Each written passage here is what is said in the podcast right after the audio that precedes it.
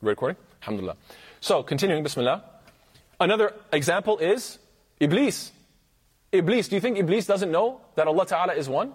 You think, you think Iblis has any doubt whatsoever about who Allah Ta'ala is?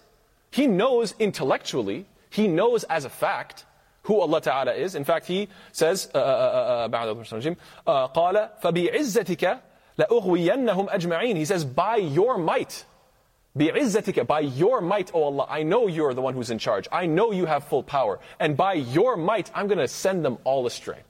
For sure, without a doubt, I'm going to try to put them all astray. This is Iblis. So, so clearly, if you say that Iman is to just believe in one God, Shaitan believes in one God. You think, you think Shaitan ever makes dua, you know, through somebody else or to somebody else? No, he, he asks Allah, give me time. Anzirni, uh, you know, give me time uh, uh until yomi uh, yub'athun, until the judgment day. Give me time to send these people astray. Give me longer life so that I can keep working and doing evil. So the fact that he's asking Allah Ta'ala means what? He knows that Allah Ta'ala controls every, everything. He's making dua to Allah. So this clearly shows, and there's other ayat, for example, Allah says what? بَلْ جَاءَهُمْ بِالْحَقِّ وَأَكْثَرُهُمْ لِلْحَقِّ كَارِهُونَ Rather, He brought them the truth, but most of them to the truth are karihun. They hate it. Most people hate the truth. Does this mean they don't understand the truth? No, it means they get it, they understand it. It means they hate it, right? That's, that's, that's really an important concept. You can say, no, I know intellectually for a fact it's been proven to me that Allah is one, that the Prophet must have been a messenger. These things make sense to me. I just can't stand it that I'm stuck on this earth and that I'm going through a test. I can't stand the fact that God hasn't made me super rich and super live forever, and the fact that I get old, and the fact that I don't know, I, I have certain problems or this or that. This happens. This happens all the time. There are people who say, Why should I pray? Why should I pray? God didn't make me, I didn't, I didn't pass the test. You know, I, got, I went through a divorce, my car broke down, these different things, and now what? You're telling me to stand up and pray? Why should I do that? So you can see clearly from these people that when you say to them you should pray, they're not saying, well, I don't know if I should pray because I'm not sure if I believe, and I don't know if, if, uh, if there's anybody listening, I don't believe in a God. No, this is not the case.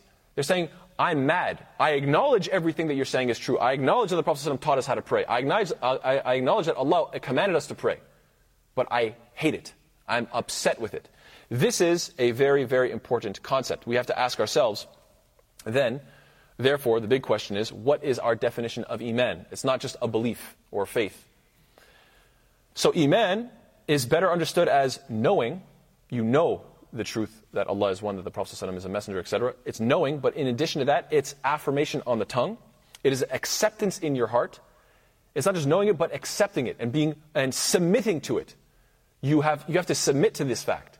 You know, you also have to have desire and love for Allah subhanahu wa ta'ala. You could uh, you could accept the truth that God is one and hate it and have hatred for Allah subhanahu wa ta'ala.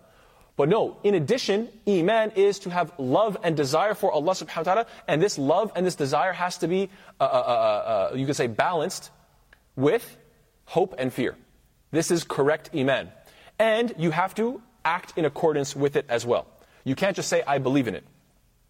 Just being co- convinced intellectually uh, uh, makes a person convert. Like, for example, if somebody says, listen, Islam makes sense just based on the facts. Just based on the facts, it seems that there is one God. It seems that God, it seems that God does send messengers, and it does seem that Muhammad is a messenger of Allah. So I accept that intellectually, and I embrace Islam. Now, therefore, I am a Muslim. But when you increase in knowledge and you study the seerah and the life of the Prophet you memorize and learn Quran, when you pray your prayers, when you fast and when you give charity and so on and so forth, this increasing in submission to it, acceptance of it, love of it, this does what? This continuously increases your, uh, uh, your uh, acceptance, your love of Allah Ta'ala, your submission to Allah Subhanahu wa Ta'ala, and this is why Iman increases. And this answers a big question. Why is it Islam and then Iman? Right? Because most of us would think, well, first you have to believe in it, and then you convert. Right? So most of us would think, well, shouldn't the order be not Islam, Iman, Ihsan? It should be first I believe in it, then I submit to it. Right? And then Ihsan. We'll deal with that one later, inshallah. But this answers a very deep question. If it was just a belief, and then you say, okay, fine, I'll act on that belief, then it would have been Iman first, and then Islam second. But the fact that just intellectually you can understand it and say, yes, this makes sense. And you know what? I'm going to say the Shahada. I'm going to declare that this makes sense to me, intellectually. And so you embrace Islam. And then you start to do these practices. And then slowly but surely, these different practices sink into your heart. and these actions make you increase in acceptance of Allah and love for Allah and and uh, uh, uh you know uh, um, uh, like like desire for Allah subhanahu wa ta'ala all of this implies that that's why there's Islam first and then iman second because it's something that has to grow and it's very much attached to your acceptance and love of it and your actions as well. Hence why Allah ta'ala says in surah hujurat ayah number 14 qalat al-a'rabu amanna. The bedouins would say these early converts who were bedouins they would convert to Islam and say what? We have believed amanna. Qul Allah Ta'ala says, O Muhammad telling the, telling the Messenger وسلم, what? Say to them, لَمْ تُؤْمِنُوا وَلَكِنْ قُولُوا أَسْلَمْنَا You have not yet believed. You have not, no, you ha, you're, you're, not, you're not a mu'min yet. You have not yet believed. But rather say, aslamna, we have submitted, we have embraced Islam. وَلَمَّا يَدْخُلِ الْإِيمَانِ فِي قُلُوبِكُمْ And Iman has not yet entered into your hearts. In other words, you've accepted intellectually, but the faith of it and, and loving it and being firm upon it, that is something that's going to slowly grow within your hearts. Yes, there are many different ayat that prove the fact that Iman can increase and decrease. Again, if it was just an intellectual fact, then it would just stay at, a, at a neutral spot. Like 2 plus 2 equals 4, I'm convinced of that, and then it would just stay flat. But the fact that Allah Ta'ala describes Iman as going up and down implies and shows us and proves to us that it's very much attached to our actions and very much attached to our desire. Because you have to want to worship Allah. Sometimes, you know, you could pray unwillingly. Oh, it's, it's time for Salah. Okay, Allah Akbar. You just don't want to. Other times you pray and your heart is fully in it. So one Iman is high, the other one Iman is low. In both cases, you believed in Allah.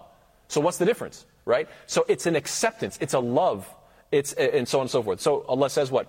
إِنَّمَا الْمُؤْمِنُونَ الَّذِينَ إِذَا ذُكِرَ اللَّهُ وَجِلَتْ قُلُوبُهُمْ وَإِذَا تُلِيَتْ عَلَيْهِمْ آيَاتُهُ زَادَتْهُمْ إِيمَانًا It's so amazing to me that there are people that could say that Iman doesn't increase or decrease, and then Allah says this, which is so clear. Allah says the believers are only those, the mu'minun, the believers are those who, when Allah is mentioned, their hearts become fearful, and when His verses are recited to them, it increases them in faith. How, how could you say faith doesn't go up and down when Allah is saying that the ayats make the believers go increase in faith? Clearly it goes up and down. Allah says also, هو الذي أنزل السكينة في قلوب المؤمنين ليزدادوا إيمانا مع إيمانهم. Subhanallah. Allah says, it is He, Allah Ta'ala, who sent down tranquility into the hearts of the believers that they would increase in faith along with the faith that they already had. In other words, they already had a certain amount of Iman, but Allah sent them sakina to increase the iman on top of more iman, to, to, to, to, to pile it on, to, to increase it. There are many different examples of this. The Prophet ﷺ says, لا يؤمن أحدكم حتى يحب لأخيه ما يحب لنفسه. None of you truly believes until you love for your brother what you love for yourself. Now, how much can I love for my brother what I love for myself? Right? I might love for him uh, something small. I might say, you know, I like this thing, so I'll give you a little bit of it. But no, I really like this thing, so I'm going to give you a lot of it. Clearly, there's a difference. Right? So this goes to show that Iman can go up or down. We know that the famous hadith, I'm just going to summarize it very quickly, about Abu Bakr and Handala. Handala, uh, radiallahu, radiallahu said, you know, nafaqa Handala, like I, I became a hypocrite. And then Abu Bakr said, what's wrong? Why are you saying you're a hypocrite? He said, because when I'm with the Prophet ﷺ, it's like I feel like there's Jannah and Jahannam right in front of me. I feel like, you know, my iman is so high and I, you know, I just have this strong faith. And then I go back to my family and then I decrease and I get weaker. And then Abu Bakr says, that's, that's, that's how you are? I'm like that too. oh my God, maybe I'm a hypocrite too. You know? So they went to the Prophet and asked, and said, Ya Rasulullah, this is our state. And he said, this is, uh, uh, this is natural, this is normal. I'm, of course, I'm, I'm, paraphrasing here, I'm just going quickly. That the Prophet reassured them that this is the natural state of a believer. If you were always to be in the highest state of Iman, then even the angels would come down and shake your hand. You can't do it, it's not possible. Because you'd be an angel, basically. And he's, he's basically explaining that, look, you're a human being. You're going to al-iman, yazid wa yanqus, that iman goes up and down based on where you are, based on your practice, based on how much presence of mind you have in Allah Ta'ala, and so forth. Um, where is belief? Where is it held? Iman is where? Where would you, where would you give it a location? In the hearts, that's right. Allah Ta'ala says, Ya ayyuha rasul لا يحزنك الذين يسارعون في الكفر من الذين قالوا آمنا بأفواههم وَلَمْ تُؤْمِنْ قُلُوبُهُمْ That, O messenger, let not, uh, don't, don't let the people grieve you, those who, uh, uh, they hasten to disbelief, they, they quickly jump into kufr, uh, uh, uh, of those people who have said, we believe. They have said, we believe, but then they're jumping back into kufr. But the reality is what? They said, we believe with their mouths, but their hearts did not believe. So the, the, the makan, if you will, the, the station of iman is being described not with the mouth, but with the heart. So this is, now again, why is Islam before iman? Because Islam is intellectually accepting and living by, uh, uh, by it for ritual worship, but iman is living every moment with that reality of Allah Ta'ala in your heart and guiding your actions. Iman is when this faith is guiding your actions.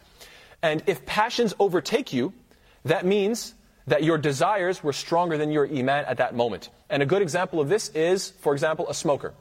I don't think there's a smoker on planet Earth that doesn't know intellectually that smoking is bad for them. So then the question is, why do they do it? I mean, do, you, do they need more evidence? Do you need to give them more articles and books and proofs? Look, I, I, I swear, I promise, it's really bad for you. They know it's bad for them. So why are they doing it? Because their desires are overtaking, right?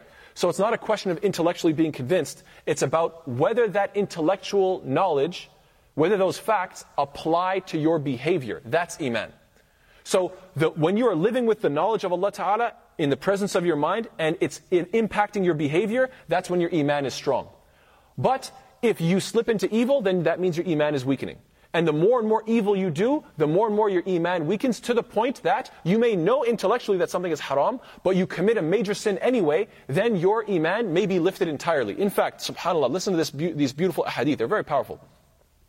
The Prophet says, لا يزني الزاني حين يزني وهو مؤمن ولا يسرق حين يسرق وهو مؤمن ولا يشرب حين يشرب يشربها وهو مؤمن والتوبة معروضة بعد that the one who commits zina or, or fornication is not a believer at the time of him doing this zina.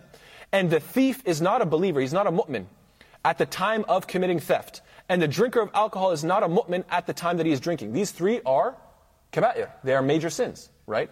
So, and then the, then the Prophet says, yet the gate of repentance is opened thereafter. In other words, once he stops, then he can obviously turn back in Tawbah. There's a Bukhari hadith. And there's an even more super fascinating hadith in uh, Abu Dawood, uh, authentic hadith. إِذَا زَنَى الرَّجُلُ خرج منه الإيمان كان عليه كالظلة فإذا انقطع فإذا انقطع رجع إليه الإيمان When a man is committing fornication, faith departs from him and is uh, and uh, there is something like a canvas or roof over his head. It's as if it's as if the iman has like left him and is just hovering above him. Subhanallah.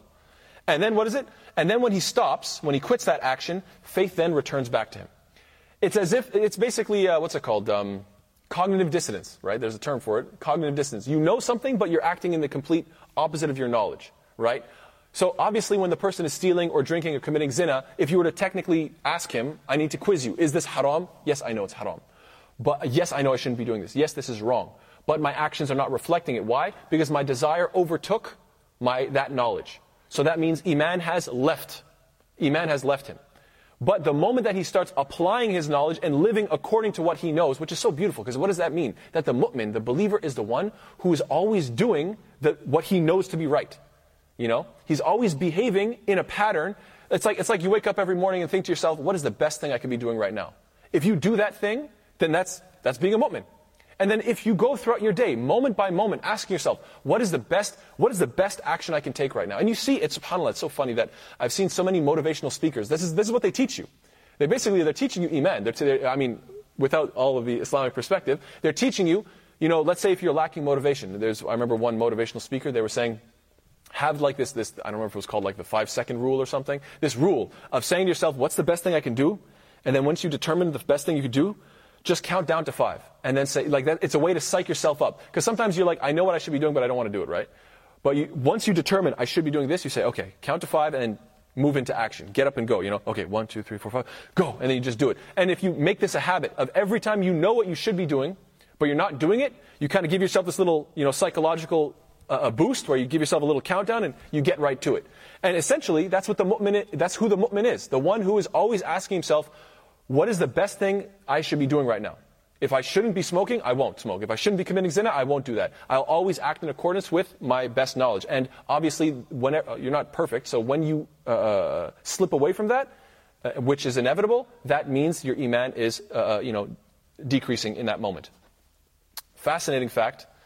Uh, did you know uh, Ibn Taymiyyah, he points out, rahimahullah, he points out the fact that throughout the Quran, you never find that Allah Ta'ala promises paradise for the Muslims.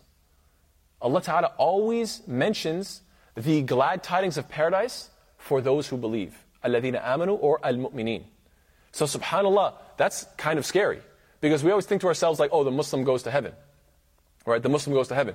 Well, if you're just if you if if you know intellectually that Islam is correct, but you don't practice it to the point that iman is entering into your heart, subhanallah, what does that imply? So, uh, uh, uh, uh for example, Allah Ta'ala says, وَبَشِّرِ الَّذِينَ آمَنُوا وَعَمِلُوا الصَّالِحَاتِ Give glad tidings to those who believe and do righteous deeds. وَعَدَ اللَّهُ الْمُؤْمِنِينَ وَالْمُؤْمِنَاتِ جَنَّاتٍ تَجْرِي مِنْ تَحْتِهَا الْأَنْهَارِ Throughout the Quran, you find that the promises of paradise and the rivers under which, uh, uh, the, the, the gardens under which rivers flow, these ayat, they're all over the Quran, but you never find one being promised for the Muslims. You always find them for the mu'mineen, the muhsineen, and so on and so forth, maybe salihin, etc., you know, muttaqeen, those who have taqwa, those who are righteous, those who are, etc., etc., so many ayat, but you don't find it for uh, uh, uh, the Muslims. So that's something to really think about, subhanAllah. So with that, inshallah ta'ala, I will close, and inshallah we're going to open it up for comments and questions.